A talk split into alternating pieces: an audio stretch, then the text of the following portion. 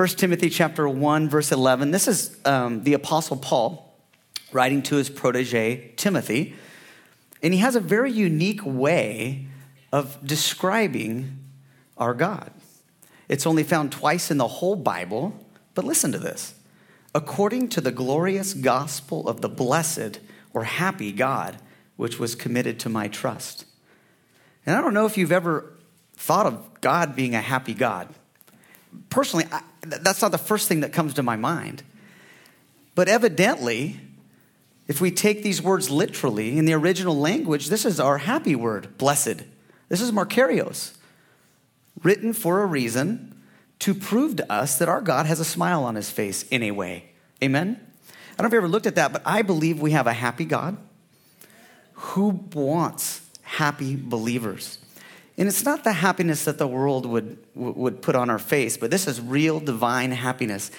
And I'd like to today try to show us some ways, Jesus' ways, to get our little grippers on some happiness so we can turn our frowns upside down. I don't know about you, but I need this. Amen? So let's pray and ask God to help us. Okay, Father, we are so grateful for your people that you brought here today.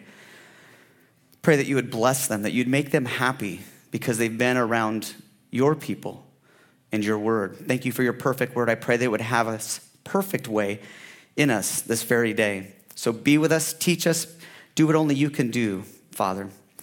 Uh, we give this night to you in the matchless name of Jesus. Amen. Amen. Amen. So, hi. Hey, anybody here um, grumpy? Is it just me? I got my, my son and my, my wife going, yes. Anybody play Oscar the Grouch from time and again? like you're in your little trash can, rummaging around in the rubbish. You pause only to lift your lid up and throw a little bit of negativity and garbage to someone else so then they can be grumpy? Anybody? It's just me, probably, huh? Oscar the Grouch. it's funny. I wrote a note to my wife this morning because I was up and out of the house before anybody else. Hey, honey, could you take care of this? You know how I signed it? The Grump. That, that's where I've been lately. So this is for me. I love this because I need a little personal work in this area. We all play the grouch from time and again, don't you agree? If we're honest with ourselves, some more than others, obviously, but we all play the grouch. And what I've noticed is that there are a lot of unhappy people. I see a lot of people every day. It's what I do. I see people, and they just keep coming, and they just keep coming, and they just keep coming. And there are a lot of unhappy people.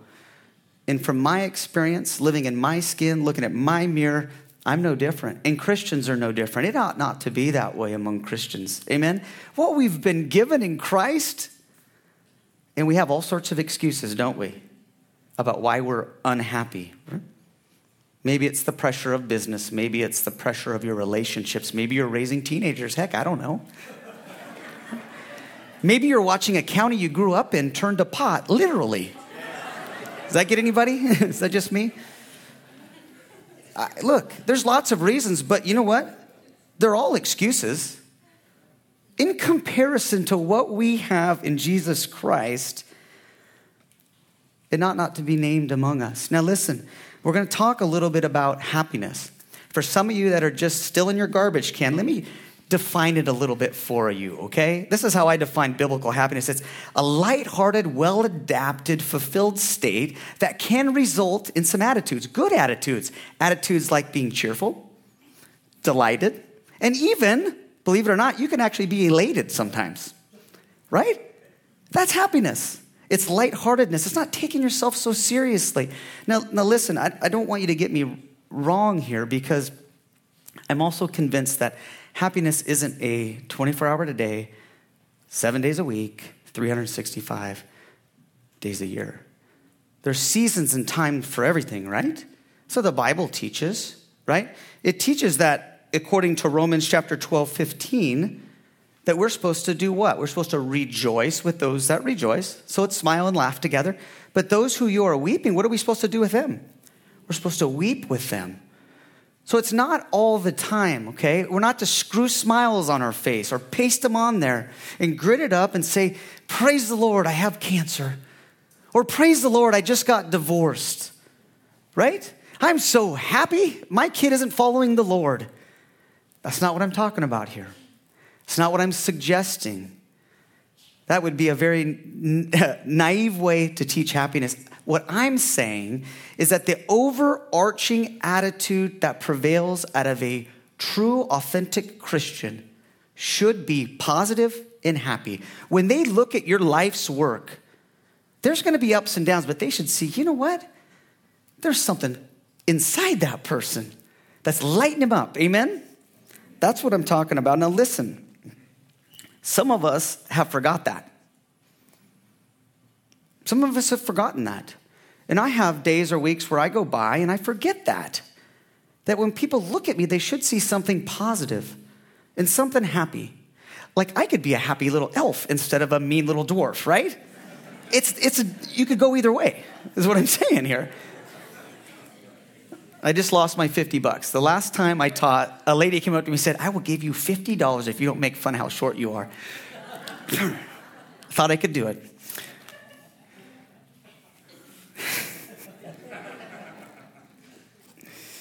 So I'm here as your jolly little reminder today.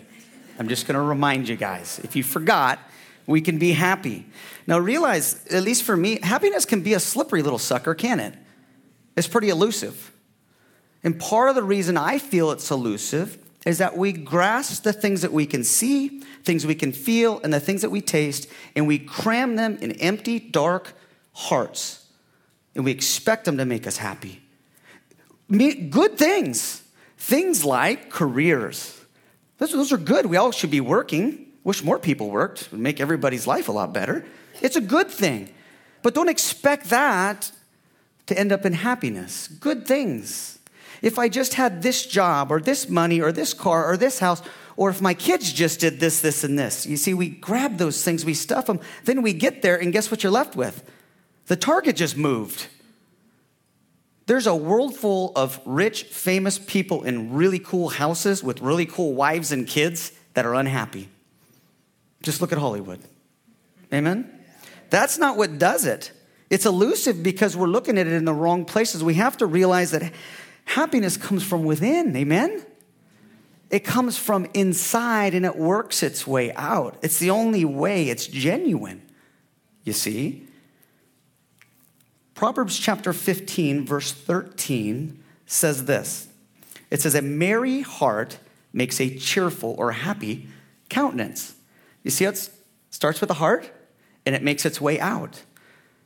Same chapter, Proverbs 15, 15 says this He who is of a merry or happy heart has a continual feast. It's got to come from within, you see. Two of my, well, some of you know Emily Clyde. Anybody know Emily? She's one of my assistants at work. And one thing that she sarcastically tells me when things get a little stressful in my office, believe it or not, I, get, I can get grumpy at work. I know that's hard to believe when you see 30 people a day, but it happens sometimes. And I walk by her and she looks at me and she goes, Happy heart. That's what she says to me. And then her sidekick Gina says, Turn that frown upside down. Dr. B, we put another patient in for you. I'm like, Argh. I really enjoy Emily because she hit it on the head. If your heart isn't happy, it's showing on your face, and people don't like it. And you're starting to scare the patients. Happy heart. It comes from within, happiness does. And according to our scripture today, I want you guys to feel relieved and rejoice and be encouraged. You know why? Because we not only have an internal but we have an eternal source of divine happiness in the indwelling happy God. Amen? Come on, I was expecting a little bit more from you guys tonight. Come on. Right? We have this source. It's not something you have to muster up. It's something that the indwelling God was described as happy. He's in you as a Christian, amen? He's indwelling you. He's not only in you, He's eternal. He's got this so whenever you need it, it's there. He's going to power you up, and He has the ability to make you happy. And I am convinced that a happy God wants a happy believer. Amen? I'm convinced of that. But listen, at the risk of sounding like George Michael, you got to have faith.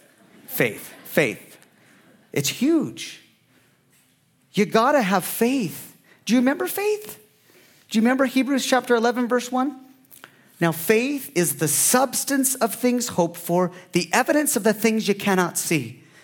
Faith. You got to believe. Wrap your brain around that just for a second. You know those things you're hoping for in Jesus Christ as a Christian? Let me just name a couple. One, that he'll never leave you nor forsake you. Amen? Amen?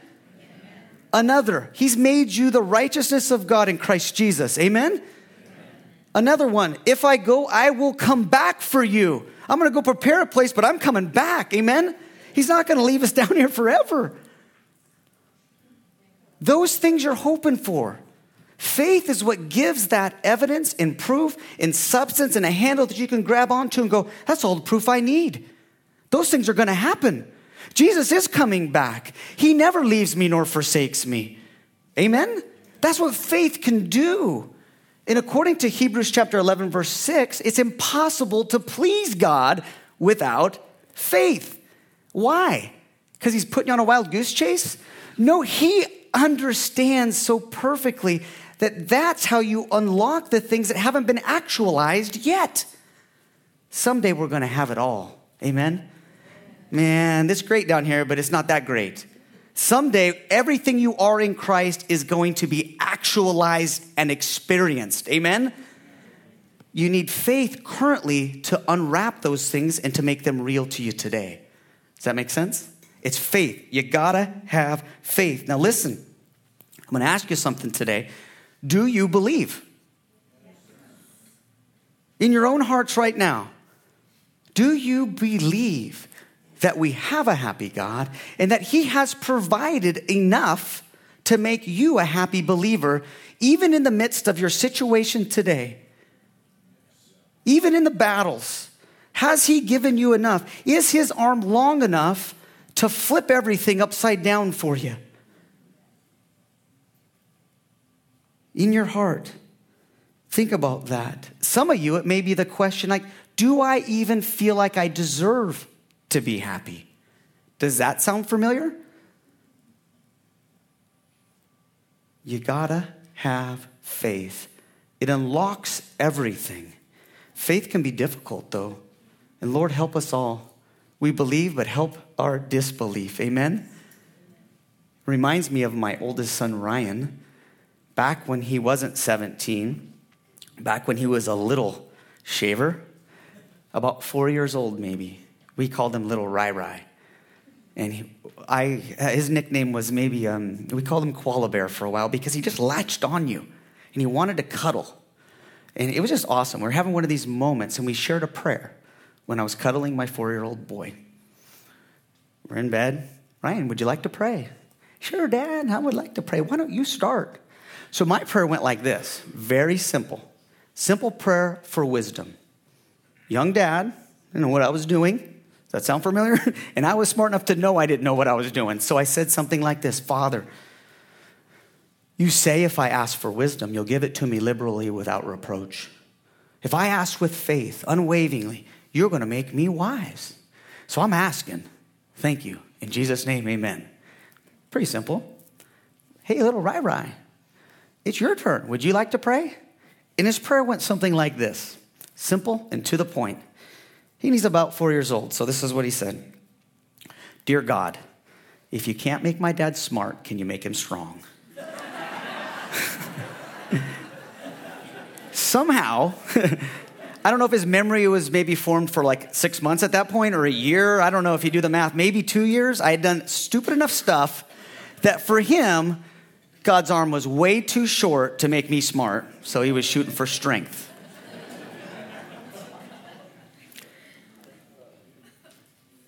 It'd be really funny if it wasn't so honest to what I say today, if it wasn't so close to our reasoning today with our lack of faith. Lord, if you can't make me happy, could you make me, I don't know, content?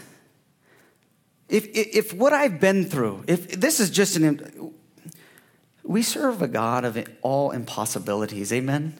He's a God that doesn't have a short arm. We, like Ryan, say things like that. If you can't, could you? Mm. I think by faith, if we just say, God, I take your promises by faith. Because ultimately, faith in the resurrected Lord Jesus Christ is the well of our divine happiness. That's it. Do you know that? That's where we get it. It's faith in the resurrected Lord Jesus Christ that affords us our happiness. Jesus teaches us this in John chapter 20, where you may remember that chapter. It's a great chapter. It's when the Lord rises from the grave and he shows himself to some disciples, right? This is the chapter of doubting Thomas, right? I call him grumpy doubting Thomas because he had to have been grumpy to have this attitude, right? The Lord shows himself to the disciples. Here I am, check it out. Disciples are super stoked. They go to Thomas because he wasn't at that meeting. He must have missed that prayer meeting. And he said, Thomas, the Lord lives. He's alive. He resurrected from the grave, Thomas. And do you remember grumpy, doubting Thomas's response?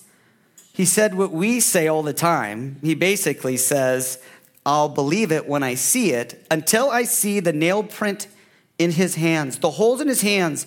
And until I be able to touch with my hand in the hole in his side, I'm not going to believe it. That's what Thomas said. What a grump. He takes himself pretty serious, huh? And he had nowhere near faith. But what happens, what I love about our Lord, is he makes himself available, doesn't he? A few days later, he shows himself to Thomas and says, Thomas, here I am. Here I am. Would you look? Do you want to put your fingers in there, Thomas? These were pierced for your disbelief. Would you like to put your hand in my side, Thomas? And Thomas is like, Ugh. I think Thomas melted. He said, Lord, God, it is you. And do you remember what Jesus' response was to him? there in John chapter 20, verse 29.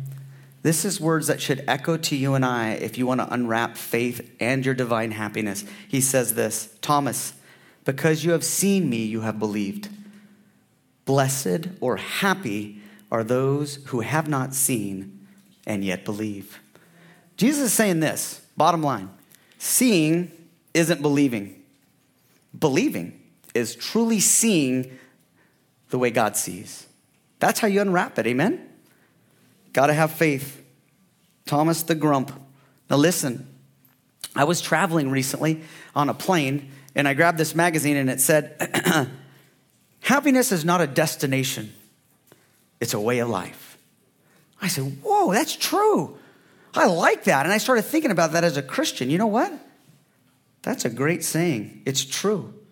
It's Jesus' way of life where we get our happiness from. If we look at Jesus and the way he lived his life, we can grasp some of his divine happiness and use it even in our day of trouble. Amen?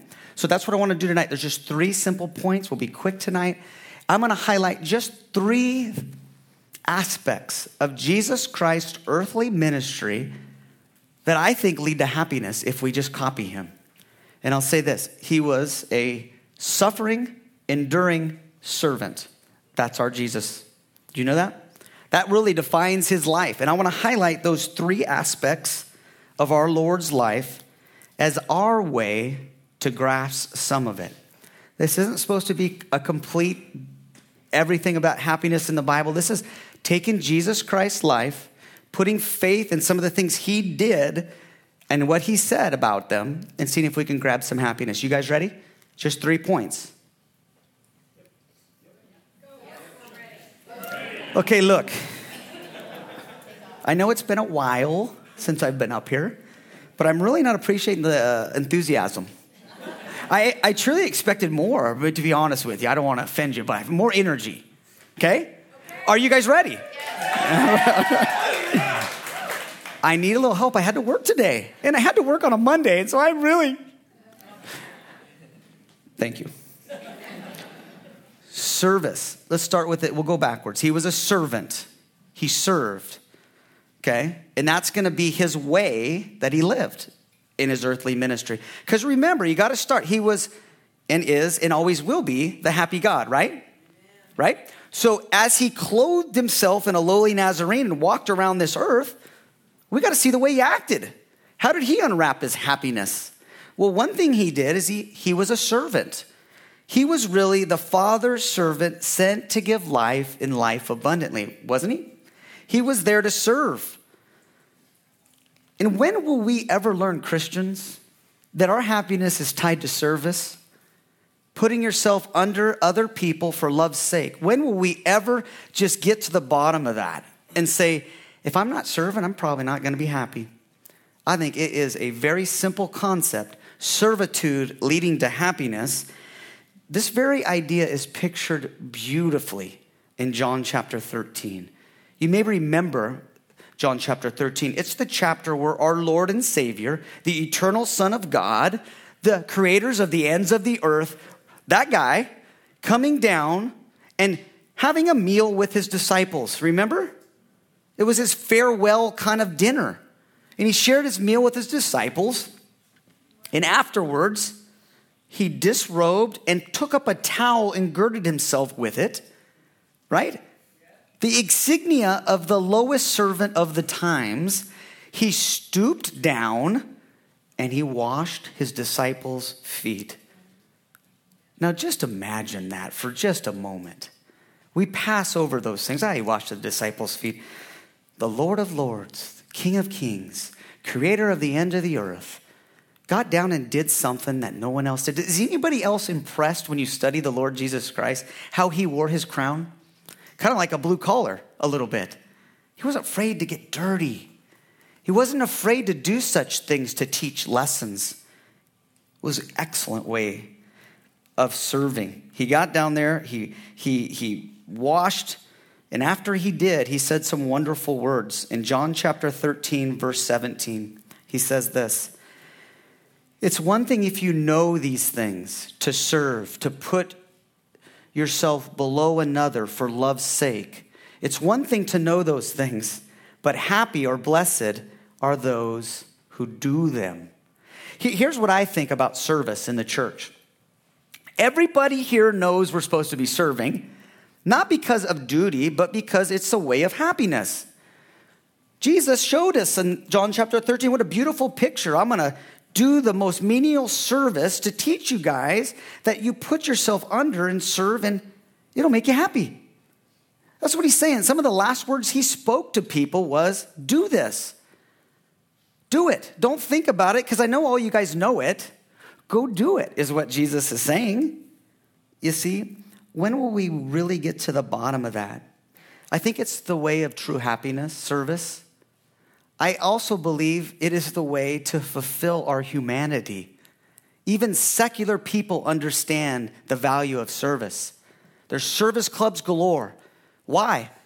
Because it makes them feel good and happy because they're helping people tension off self onto others. There's a great power in that, and we ought not to underestimate it. When will we remember Jesus' words along these lines?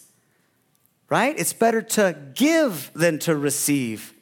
I came to what? Serve, not to be served. You're talking about Jesus. And we can't even say those things on a regular basis. Amen? Oh, Lord, help us all, right? Failure to recognize this is why there's so many unhappy relationships. It's why so many marriages fail. It is. It's better to give than to receive. I'm here to serve, not to be served. Those simple concepts of putting yourself under somebody for love's sake, because you love them, it produces a special happiness. It's still 50 50. Look around in the church and outside the church with divorce, broken. I think we could save ourselves a lot of heartache. And I'm not judging you here, trust me. I'm just saying, I wonder if you've got another chance. or you're still hanging on if you would just think about it's better to give than to receive. And there is a couple in my office that epitomizes this. I'll just call them Mr. and Mrs. Smiley because that's what they are. They're a smile. That's what they are. They're awesome. Well, Mrs. Smiley has went on to be with the Lord. They're in their 90s, by the way, but Mr. Smiley is still around. But I remember when they first started coming in about 20 years ago when I started practicing, man, it was sickening. They've been married over 60 years and they were just doting over each other. They were so cute. And they're just awesome people. They're people that, they're people that handshakes don't work. I mean, they just engulf you in a, in a hug, right? And you end up smelling like Old Spice and roses. That's what you end up smelling like the whole rest of the day, right? It's like, whoa. You know, that generation was awesome. Well, when they first started seeing me, I was like, I gotta get to the bottom of this. This is ridiculous. No one acts like this. And so I got Mr. Smiley alone. I said, listen, what's the deal? How do you, how do you guys do it? Because I'm a young, I don't know, I'm not that good at it. How, how does it work? And he said, oh, it's easy. It's simple. She treats me like a king. I get whatever I want. She does everything for me. She gives me, she's, it's easy. It's not even work. I'm like, what in the world? So I thought, I'm going to talk to this lady and see how she's feeling about this. Mrs. Smiley, what's your secret? How does it work? And you know what she answered me? Oh, it's easy. He treats me like a queen. I get whatever I want. And it's awesome. I'm like, what? They were trying to outgive each other. They got the fact that Mr. Smiley got married to Mrs. Smiley not to get a wife, but to give a husband. And Mrs. Smiley got the fact that he married Mr. Smiley not to get a husband or a wife, but to give one. Does that make sense? They married to give each other away. That's beautiful.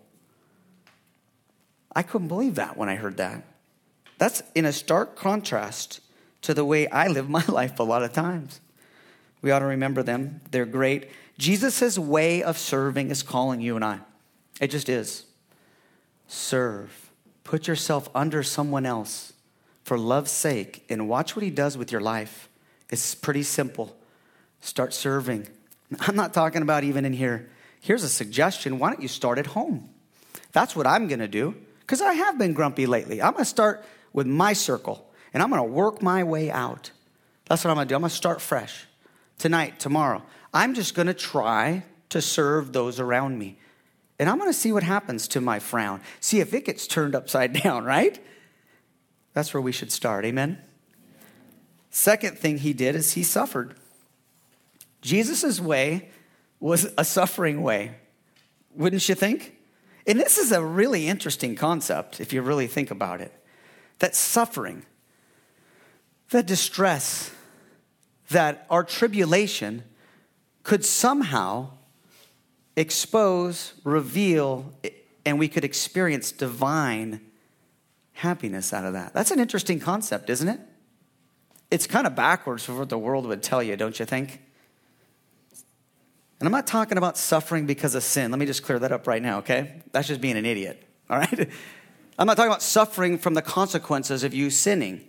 That has its own reward. That's an own that's reaping what you're sowing. I'm not talking about that. I'm talking about suffering for righteousness' sake. Right? For Christ. For doing the right thing in Jesus Christ, suffering. Now, Jesus definitely lived this way. It played out perfectly there that day he went to the cross. Amen? He went to that cross and he bore the, the Father's wrath, his fury, everything, all of that. He, he bore all that for us and he suffered. Did he not? He suffered by our side in his humanity, you see. He was a suffering servant. And you know what I've noticed um, um, about myself and about Christians in general? Is that we all want the power that Jesus affords us. We all want the victory, right? We all want that. We all want the happiness. We all want the, the good things. None of us want to suffer for his sake. That's what I notice about me. We all, we're spoiled. It's Americana. We all want the good, but when we start getting in the pinch It's like, Lord, I think we ought to might, we, we probably should start thinking about things a little differently. Philippians chapter 1, verse 29 might start turning you away from that. It says, For to you it has been granted on behalf of Christ, not only to believe in him, but also to what? Suffer for his sake. It's a special happiness that comes over people when they suffer for righteousness. We must suffer with him. And I want to tell you, it's okay. Sometimes we just haven't been pressed enough, maybe experienced enough. When you get a little older, you look back and say, Yeah, you're right. It's okay because there's great consolation. All that suffering is nothing in comparison to what we will be down the road and what he's trying to build in us, right?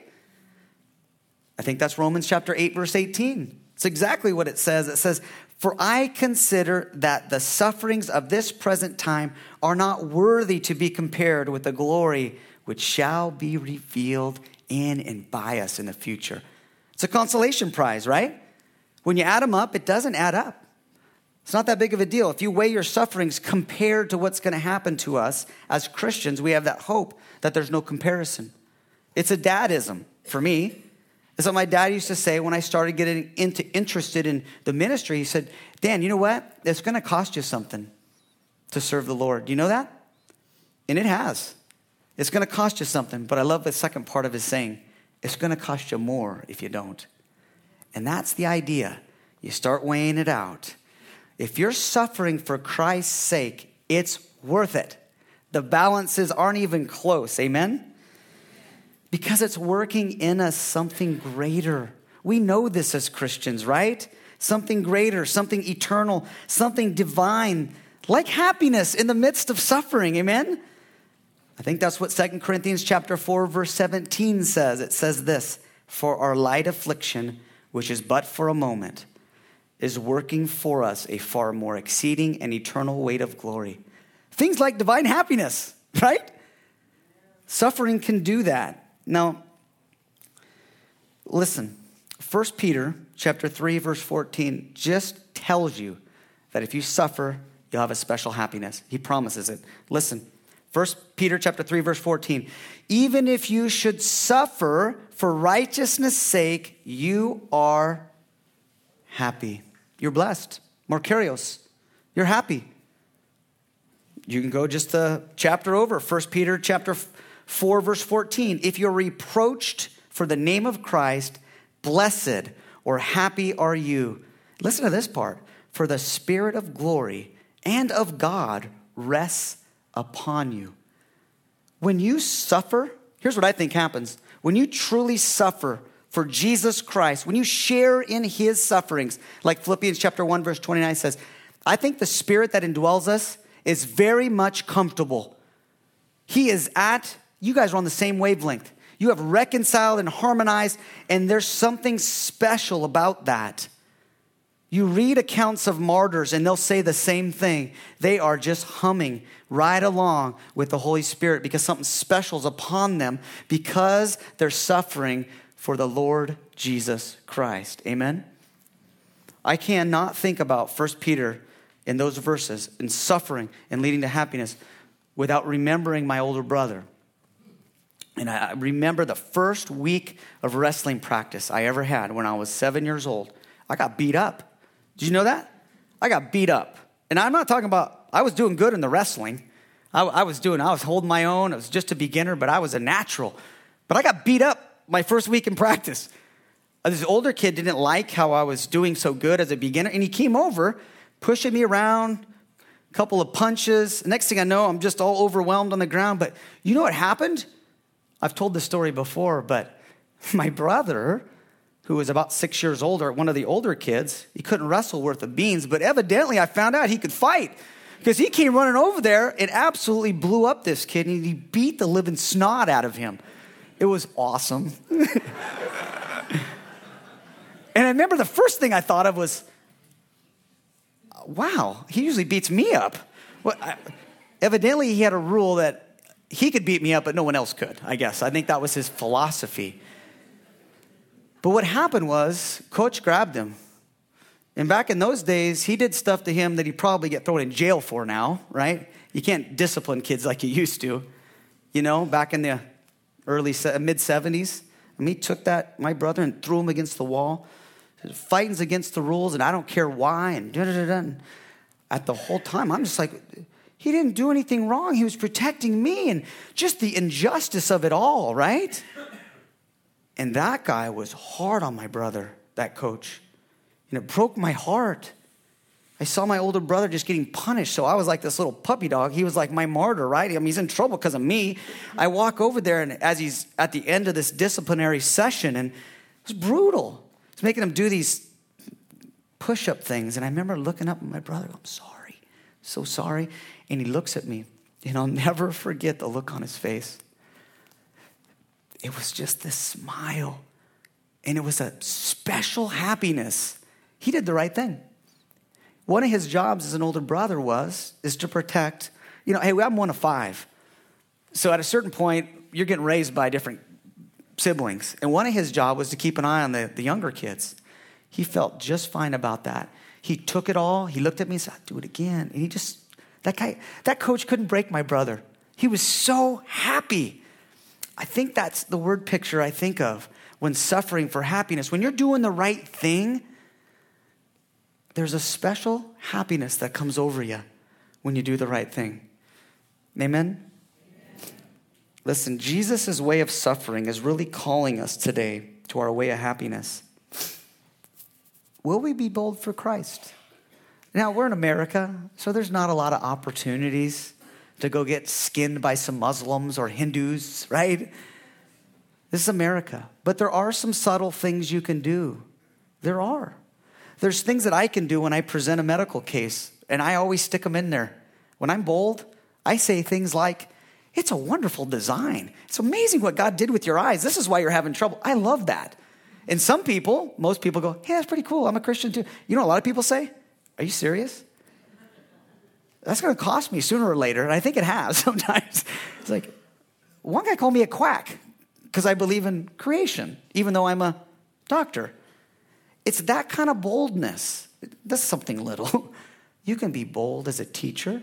I know there's rules, but there's some things you can do to impart and maybe suffer a little bit for Christ's sake. Amen. Look for them. Okay?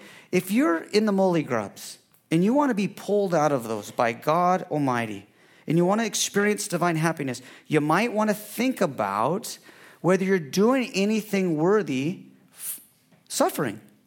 I'm going to go look for trouble.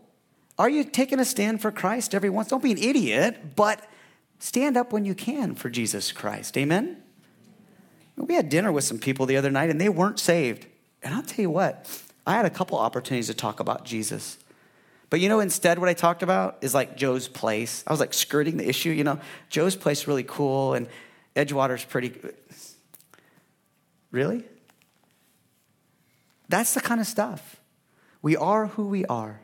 We've been bought by Jesus Christ. We ought not be ashamed of that. I'm not ashamed of the gospel. Why do we cower so much? Think about that as a way to be happy. Our last point here is that Jesus Christ endured. He endured. He was the suffering servant, but he was also an enduring servant. Do you remember Hebrews chapter 12, verse 2? It says, what? What does it say?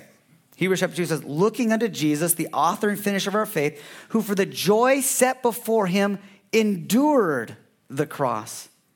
He endured the cross. He held up under it, in other words. That was his way. You might want to consider Hebrews chapter 4, verse 15. It's a great verse. It says, For we do not have a high priest who cannot sympathize with our weakness but was in all points tempted as we were, yet without sin. You see, Jesus Christ endured. He held on. He didn't give in to temptation, he endured. And I wonder how much we are enduring. You see, Jesus, when he came down here, one of the beautiful things about that high priest and how you know he can sympathize with you is he knows the process of sin, yet without it. He knew temptation, right? He was tempted. And he knew that if that he entertains that temptation, that it brings forward lust, according to James, that can give birth to sin.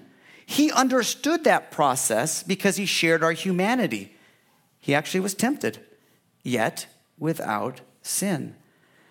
In a day and age where it's so hard to delay gratification, where it tells you day in and day out, just go for it. It's all at your fingertips, just go. Don't delay your gratification. It's nice to see a verse that says, yes, it's hard. It's hard for all of us to endure temptation. But according to 1 Corinthians chapter 10 verse 13, there's no temptation that has overcome us. They're all common to men. God is faithful. He will allow you to be, He won't allow you to be tempted above what you are able. But the temptation, with this temptation, He'll allow a way out, a way to escape. Do you know He always gives you an escape clause? That's a good promise. He does that for us. There's something special. There's a special happiness when we delay our gratification. Do you know that? Athletes know it, dieters know it, everybody knows it.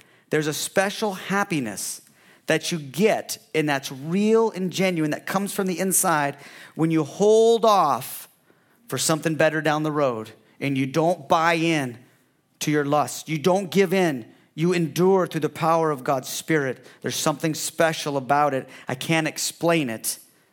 There's something neat about it when you. It's one of the things I really like about.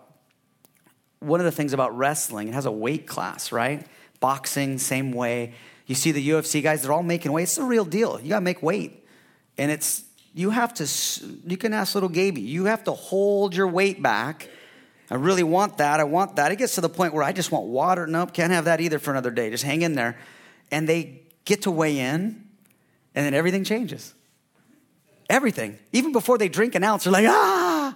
It's a special release of happiness when you hold back I remember the show I used to watch, and uh, it was like kids do the funniest things or something like this, right? Where the kids were the actors, but just it was totally impromptu, right? Then there was this one skit they did. It was a mean experiment. They took all these kids and they put them in rooms all by themselves, and they had a little proctor. He came in and said he had two things: one a test, and the other one a big old fat piece of chocolate cake. And he would go in the room and say, "Hey, Johnny, how you doing today?" puts the cake right next to him and says, Here's a test. There's 10 questions. When you're done with this test, I'm going to sit here. We're going to go over it. And after we go over it, right, and we, I'm satisfied with your answers and discussion, then I may or may not give you this permission to eat this cake. So what happens about halfway through the test, the guy acts like he gets a call and he leaves, but he leaves the cake. So it's a dirty trick, right? So he leaves this cake and they leave him for about a half hour. It's a long time. Tests are done about five minutes. They're just, and then they put cameras on them, of course. It's super entertaining to see what kids did, right? You're not supposed to eat that until I come back. And some of them would, you know, five minutes goes by, they're pretty good. Ten minutes goes by, they're pretty good. Then they start touching it, smelling it. Yeah. And all but one kid just said, you know what? The guy's not coming back. I'm eating this. And they just go for it, right? But there's one little dude that didn't, didn't, he didn't, he held out. He endured. And I'll never forget when they interviewed him. This little African American little kid, he was the cutest little kid in the world. They told him what happened, and he went, I knew it! I knew it! And he just was so elated. He was like, he was so happy. And then they gave him two pieces of cake, right? the other guys, not so much. They were shamed. Do you know that? They were shamed. They knew. They knew what was right, yet they didn't do it. That's a tough one. The chocolate cake. Hey, James chapter 1, verse 12 says this. It's awesome. It says, Blessed or happy is the man who endures temptation. You want to be happy? Maybe withhold your gratif- gratification. And I know that's not popular now. I get that. I know it's hard. I struggle as well. But if you want to be happy, I wonder if we're giving in too soon. And I wonder if part of it's just shame. I wonder if we want to be happy. Maybe we should just leave the chocolate cake. Amen? Listen, as we talked a little bit about happiness today, I, I, I want you to remember that quote Happiness is not a destination, it's a way of life. It's Jesus' way of life, faith in that way of life, that affords us our happiness. Remember, he was a suffering, enduring servant. I wonder if we could give this a little experiment and see if it works. I'm going to try it. I'm to I'm, I'm gonna try to see if I can genuinely serve without blowing my lid. I'm to see if I can genuinely find some ways to be bold in Christ, not, not, not a self righteous person, but to genuinely put myself out there for Christ's sake and suffer for Him. There's plenty of opportunities, I believe. And I'm to try through the power of the Holy Spirit to resist temptations, find my way of escape, and find my divine happiness. Amen? All right, Father, thank you for these people. Thank you for your word. So grateful for the way of your Son, Jesus Christ. I pray that we would follow him this very day, that we would, uh, as songs are being played, that our hearts would be open and that your spirit would make applications on some of these areas that we need improvement on. So be with us. Thank you. In the matchless name of Jesus, amen.